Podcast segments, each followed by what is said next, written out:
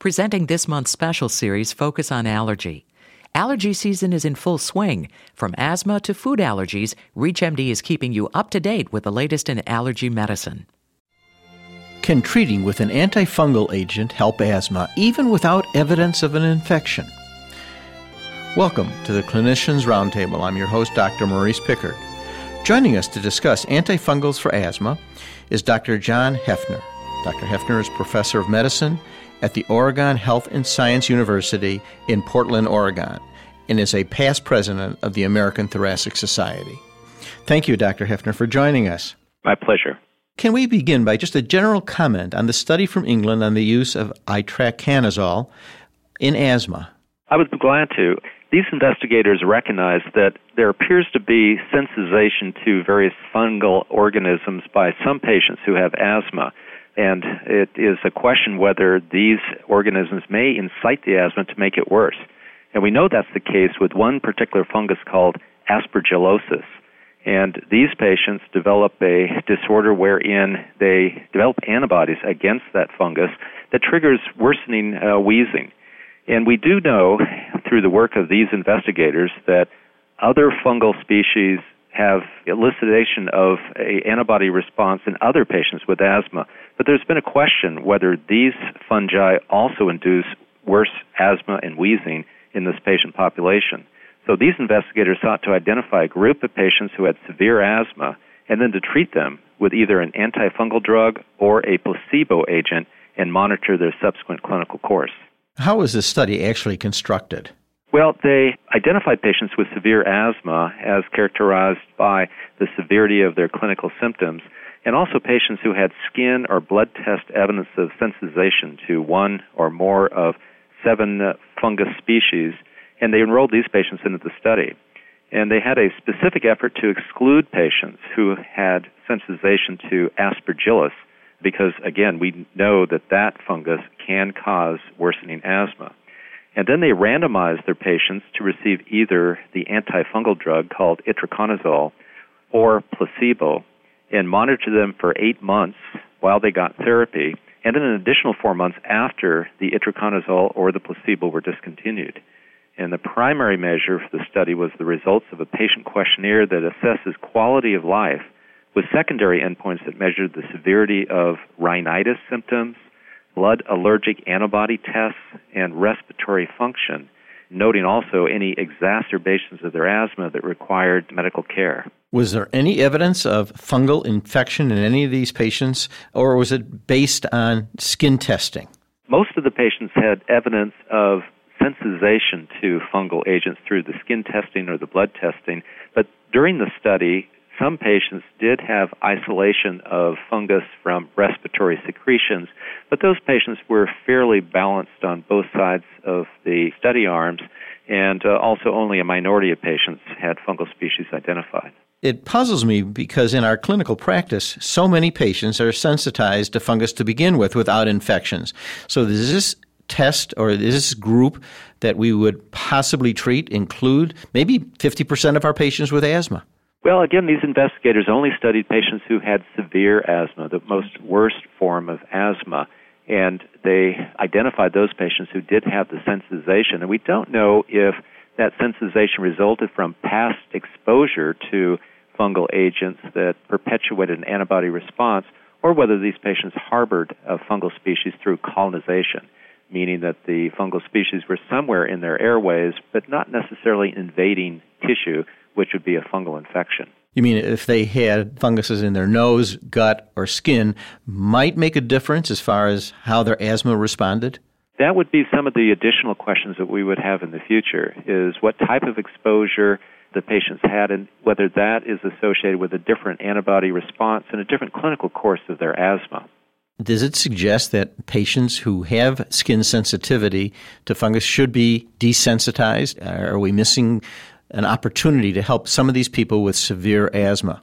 Those are some of the major questions is that we know that there is an association between sensitization to fungal species in patients who have severe asthma, but the main question is what do we do about that? How do you select patients who are most likely to respond to therapy and what form of therapy is the most effective? these investigators used a antifungal drug that would actually kill fungi in the body. It is warranted to consider there could be some other approaches through desensitization. But to date, that form of therapy hasn't been quite as effective as we would hope to improve the asthma symptoms in those patients who have sensitization to fungi. I noticed in their study that there seemed to be a large dropout among the patients who were using the drug itself. Does this suggest that even if this drug proved to be helpful, that we would have difficulty with adherence to staying on it? Well, adherence is always a problem for patients with chronic disease. And there were indeed 17 dropouts in the study, but 11 of these were in the itraconazole group, and six of them were in the control group. And this dropout rate is fairly similar to the dropout rate for other medications in most studies of patients with severe asthma. We're beginning to divide people with asthma into early onset and late onset. I couldn't tell from the study what group this represented. It is somewhat unclear from the study regarding the past history of the patients with asthma or how long they had asthma, but we do know that they, over their recent course, had had severe asthma, were dependent on some of our most medications, including inhaled and oral corticosteroids for most of them. So at least their recent clinical course was marked by a severe form of the disease. Certainly, among pediatric practice, a significant amount of children have asthma. It's a real problem in the United States. Can you envision this drug being used in your pediatric practice as well? We do need these questions addressed in pediatric age patients. So many of the asthma trials have excluded kids because of the concern for toxicity of new agents for children. But in the future, we're trying to emphasize that uh, clinical trials should include pediatric patients so we don't make assumptions based on adult studies for benefit or harm for younger patients. But from the pathophysiologic construct, or what we understand as the biologic explanation for the response, we would think that a similar approach would assist patients who are in younger age groups who have severe asthma who similarly have sensitization to fungi. If you're just tuning in, you're listening to the Clinicians Roundtable on ReachMD Radio. I'm your host, Dr. Maurice Pickard, and joining me to discuss antifungals for asthma is Dr. John Heffner, professor of medicine at the Oregon Health and Science University at Portland, Oregon to get back to this, we all deal in our practice with chronic asthma, and some of these patients are very, very difficult to treat. Would you offer a patient in your practice with chronic asthma who's not doing well, having multiple relapses, the opportunity to go on antifungal agents based on the evidence that we've been discussing? I would approach patients who have received maximal therapy for their asthma but yet still have a poor quality of life and frequent asthma exacerbations an opportunity to be evaluated for fungal infection. I would first and foremost look for uh, colonization with Aspergillus species because we have the understanding that this does play a role in worsening asthma. But I think that the data is too premature at this point to screen patients with asthma for sensitization to other fungal agents and then initiate treatments such as itraconazole. We just simply need more research with uh, larger patient populations. So you wouldn't necessarily treat them because if you did treat them, it would certainly be with an off-label use of this particular drug based on what we're talking about today. It indeed would be off-label. The FDA has not approved itraconazole for this particular indication. And further, itraconazole does have toxicity, and that we monitor a patient's liver function over time, usually on a monthly basis, to be sure there's not toxicity. And also, there's an expense of the drug. And we only have an experience for the duration of this study that went on for eight months. And it appeared that uh, the patient's asthma worsened again in the weeks after discontinuing itraconazole. So it's quite an investment to consider long term, perhaps over several years of therapy for this patient population. So I would therefore wait for further data. We're always concerned that people are going to have candidiasis when they're using steroid inhalers. We're telling them to wash their mouth out and often tell them to use a valve holding chamber do you think that using steroids, inhalers, as I'm sure almost all patients with chronic asthma are now using, has anything to do with this fungal infection or sensitivity that we're talking about?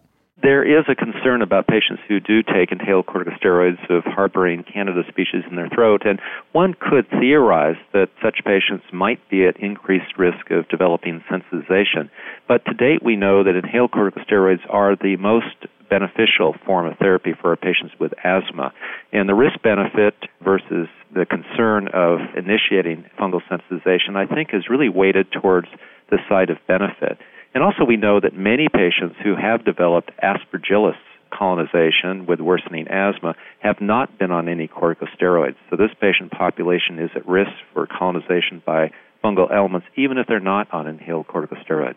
In a general way, we see an increasing incidence of asthma in the United States, and I'm sure probably in England. But we're beginning to see possibly less exacerbations or certainly less emergency room visits. How do you think we're really doing in our treatment in a general way of asthma? Well, as you implied that in the past years we've had an epidemic of asthma deaths, and that had galvanized the world to develop clinical practice guidelines and promote their implementation. And we're seeing greater adherence nationally to the stepwise aggressive management of patients with asthma, which I think has prevented some of the asthma deaths and exacerbations that drive emergency room visits and hospitalizations. So, as strong guideline recommendations for aggressive stepwise care has penetrated primary care practices, we're seeing more patients who are receiving inhaled corticosteroids and aggressive therapy when their asthma comes out of control. In patients like this, do you think that there might be a use for something like anti IgE monoclonal antibodies? Certainly, we do consider it in exactly this patient population. That is, those patients who have severe asthma who don't experience adequate control despite taking inhaled corticosteroids, courses of oral corticosteroids, and other therapy. So it is indeed this group of patients that uh, might benefit from the anti IgE monoclonal antibodies that we use in clinical practice. We don't know, though, whether this patient population with a specific sensitization to the variety of moles that were detected in the study would benefit more than other patients with other types of sensitization, such as to animal dander or cockroaches or other such proteins. In this population, is there a difference in their responsiveness to the tried and true beta agonists and inhaled corticosteroids? There is emerging a concept that severe asthma may be somewhat different than run of the mill asthma, that these patients may not respond as adequately to inhaled beta agonist therapy, which is one of the cornerstones of therapy for patients with asthma, and that they have a different receptor site for these drugs in their airways, so they simply do not respond. And also, they have other characteristic features that profile them as being possibly a different patient population than run of the mill asthma. We're just beginning to see some investigators talking about tumor necrotic factor inhibitors. Do you see in the long run any hope for this type of modality in the treatment of chronic asthma? I think that as we do more research and dissect our way down to the fundamental chemical reactions of the body that seem to trigger the dominoes that then cascade to cause clinical asthma, we will be better at very surgically focusing medications on these early pathophysiologic steps. Right now, it's difficult to know whether any specific drug that blocks one of these early steps will be providing overarching benefit. And it may be that we'll have to use multiple drugs for multiple initial steps that sort of converge to cause what we diagnose as clinical asthma. We're very concerned about the underserved part of our population. Is there something more we can be doing about the treatment of asthma and where they get help? It's very important to recognize that asthma is a chronic disease. We have no cure for it, and children who have uncontrolled asthma utilize healthcare services to a great degree. So the expense to society of not treating asthma aggressively is worse than uh, preventive therapy. So it's very important to uh, promote access to services for this patient population you describe and be certain that no child with asthma is uh, restricted from having the guideline directed uh, best clinical therapy that will control their disease, improve their quality of life, and allow them to grow to be productive uh, members of society. Well, today we've been talking about a possible new answer in the treatment of chronic asthma. But as all of us who treat asthmatic patients know, that we're a long way from a perfect solution, and we'll continue to investigate in this area. I would like to thank Dr. John Heffner, who's been our guest today discussing possible use of antifungal agents in asthma. Dr. Heffner is a professor at the Oregon Health and Science University and also the past president of the American Thoracic Society. Thank you very much for joining us. And thank you. And I'm Dr. Maurice Pickard, and you've been listening to the Clinicians Roundtable. ReachMD, online, on demand, and on air. Please visit us at reachmd.com. And thank you for listening. You've been listening to this month's special series, Focus on Allergy. For a program guide and a complete list of shows, please visit us at ReachMD.com.